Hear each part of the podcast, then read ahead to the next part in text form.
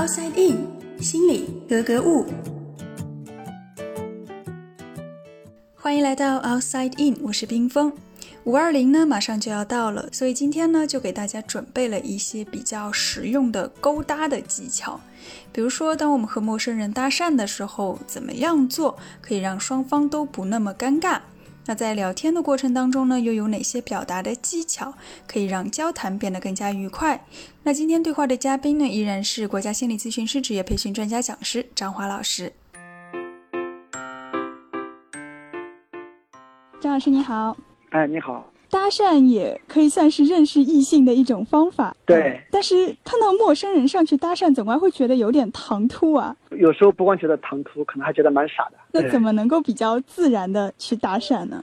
这里呢，我给大家讲几个在搭讪当中啊，我们需要注意的关键点。那有这样四个吧。第一就是搭讪啊，你一定要发生在第一时间里，因为陌生嘛。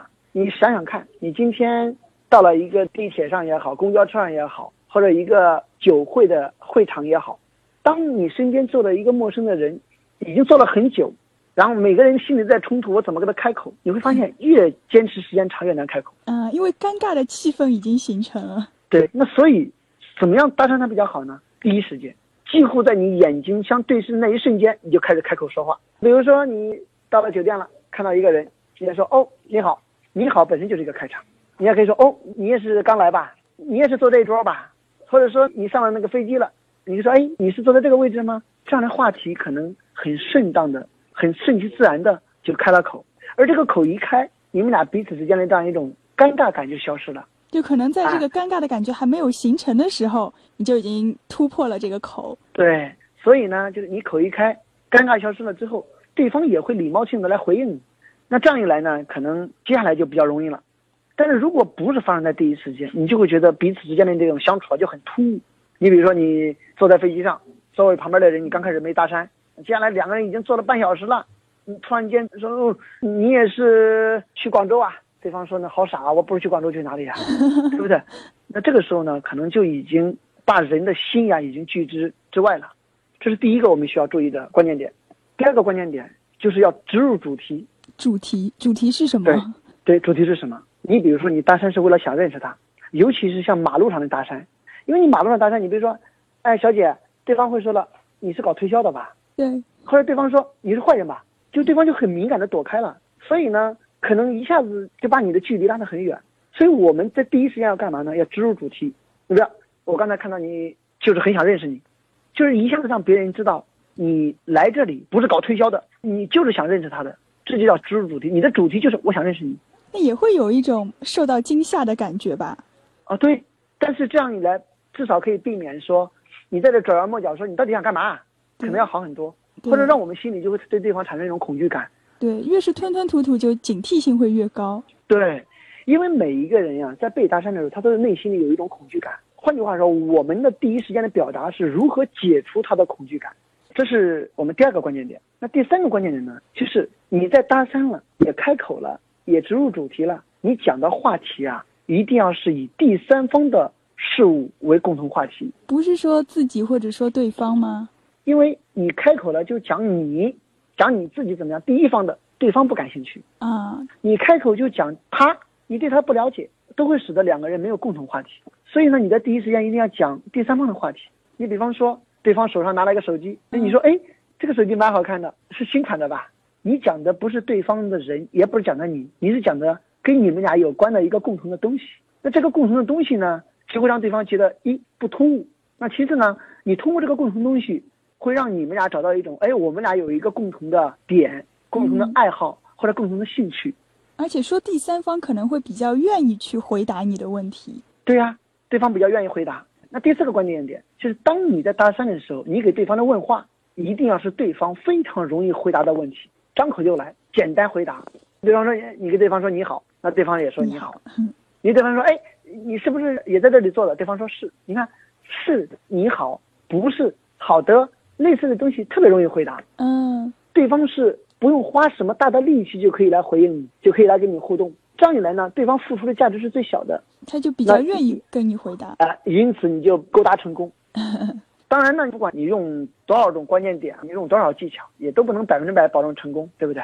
因为毕竟有一些人他的安全感特别低，防范意识特别强，从小被教育不要和陌生人说话。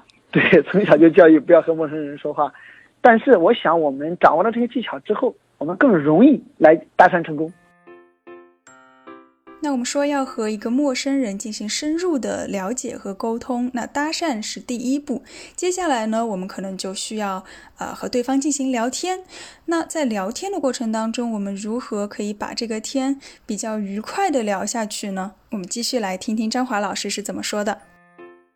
会说话，或者说我们说会聊天，的确对每个人来说是一项非常重要的技能。因为你不管在工作当中，在生活当中，哪怕是在谈恋爱。我们都会通过一些语言来表达自己的思想，表达自己的情感，也会去理解别人的思想，理解别人的情感。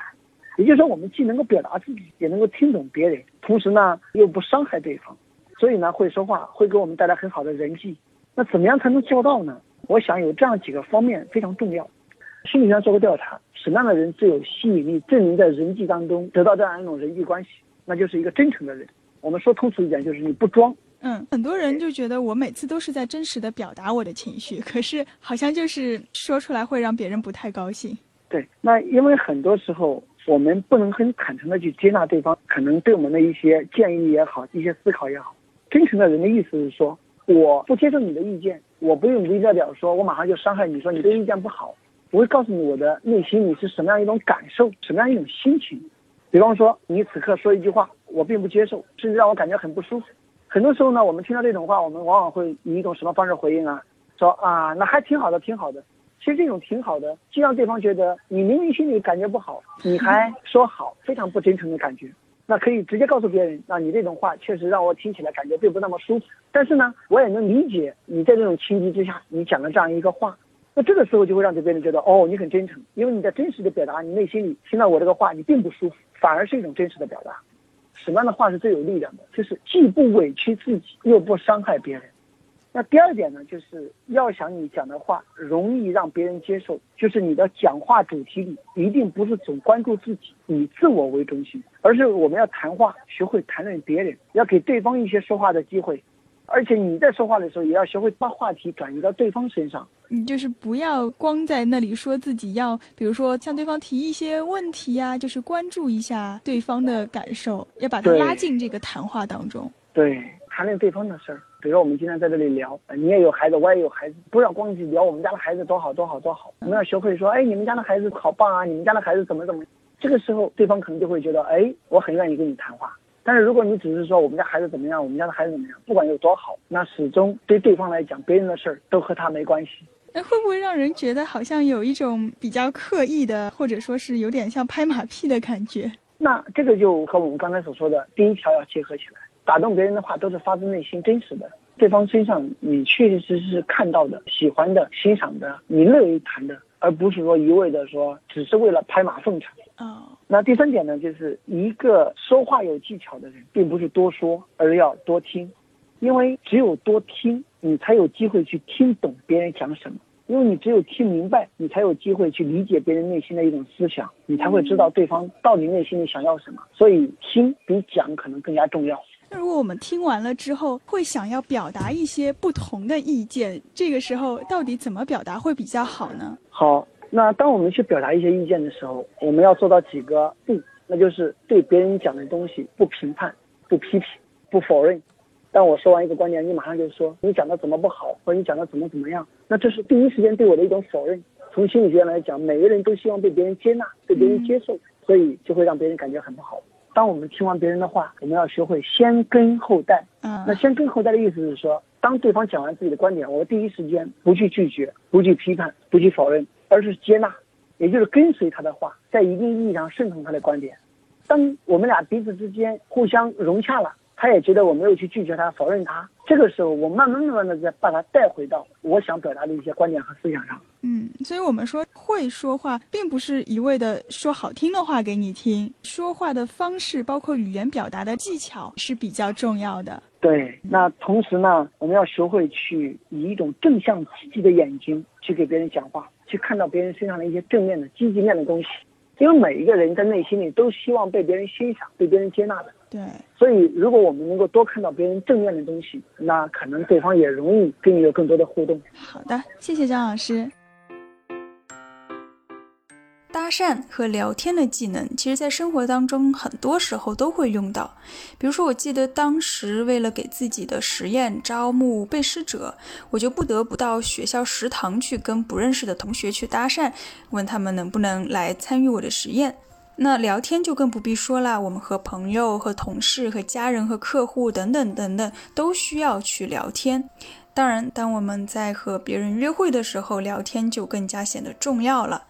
那有些时候我们会发现啊，和某些人聊天，哎，好像特别的舒服，也会特别的愉快，你好像可以一直和他聊下去。而有些人呢，你跟他聊天，你会觉得很没劲啊，说几句，你可能就不想再跟他继续说下去了。这其中当然有一些原因，可能是话题找的不够好，或者是呃你们的观念、兴趣等等各方面差异比较大，导致话不投机。但更多的时候，其实是双方都没有掌握很好的说话的技巧。因为如果你掌握了聊天的技巧，即使你们兴趣完全不同，依然是可以愉快的交流下去的。其实我们今天说的聊天啊，说话的技巧和我们之前讲到的情商，它是有非常密切的关系的。所以聊天的技巧也是可以通过后天来培养的，就是需要大家在说话的时候去选择一些呃合适的表达方式。虽然可能一开始你会觉得，哎，这样说话是不是太累了？但其实时间长了就会习惯成自然，这个过程其实就跟我们改掉一个坏习惯，养成一个好习惯是差不多的。那最后呢，就祝愿大家可以和自己喜欢的人都可以愉快的进行聊天，探索大脑，理解内心，outside in。